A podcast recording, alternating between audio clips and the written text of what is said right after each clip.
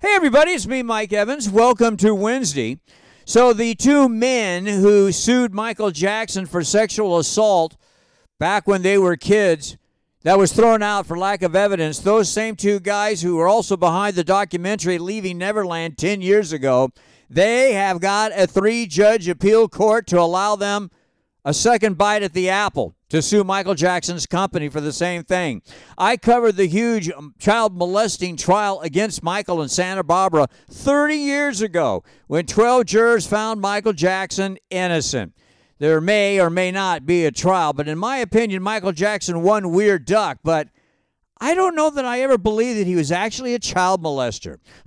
that reminds me, Michael's funeral. I was at Michael's funeral when Al Sharpton was speaking and looked down at Michael's three kids in the front row.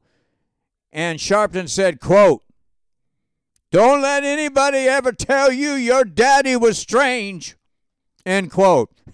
No, if there was anything 100% true, it was that Michael Jackson was strange.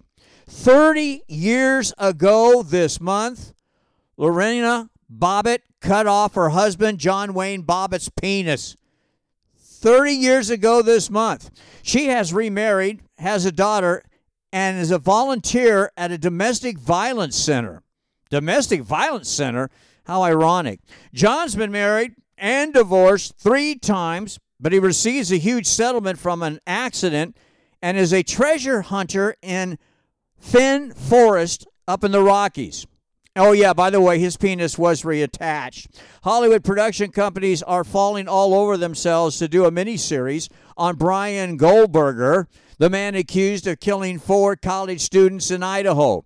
Goldberger was in court yesterday, and his lawyers say police found DNA of at least three other men in the house the following morning after the murders, and that should clear their client.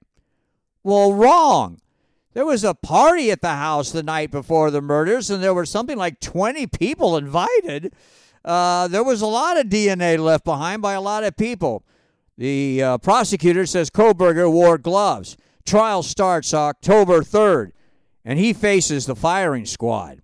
As predicted here a month ago, it was confirmed yesterday. I told you. Ryan Seacrest is going to be the new host of Wheel of Fortune, and he is. Congratulations and a very, very close personal friend of mine who really knows politics and is usually right on told me don't be surprised if there is a third party next year with their president and vice president team being Robert F. Kennedy, president, and Tulsi Gabbard, the vice president. And he says they could win. Hey, I'm just the messenger. Hey, have a great day. We'll do it again tomorrow. I'm Mike Evans, and I'll see you.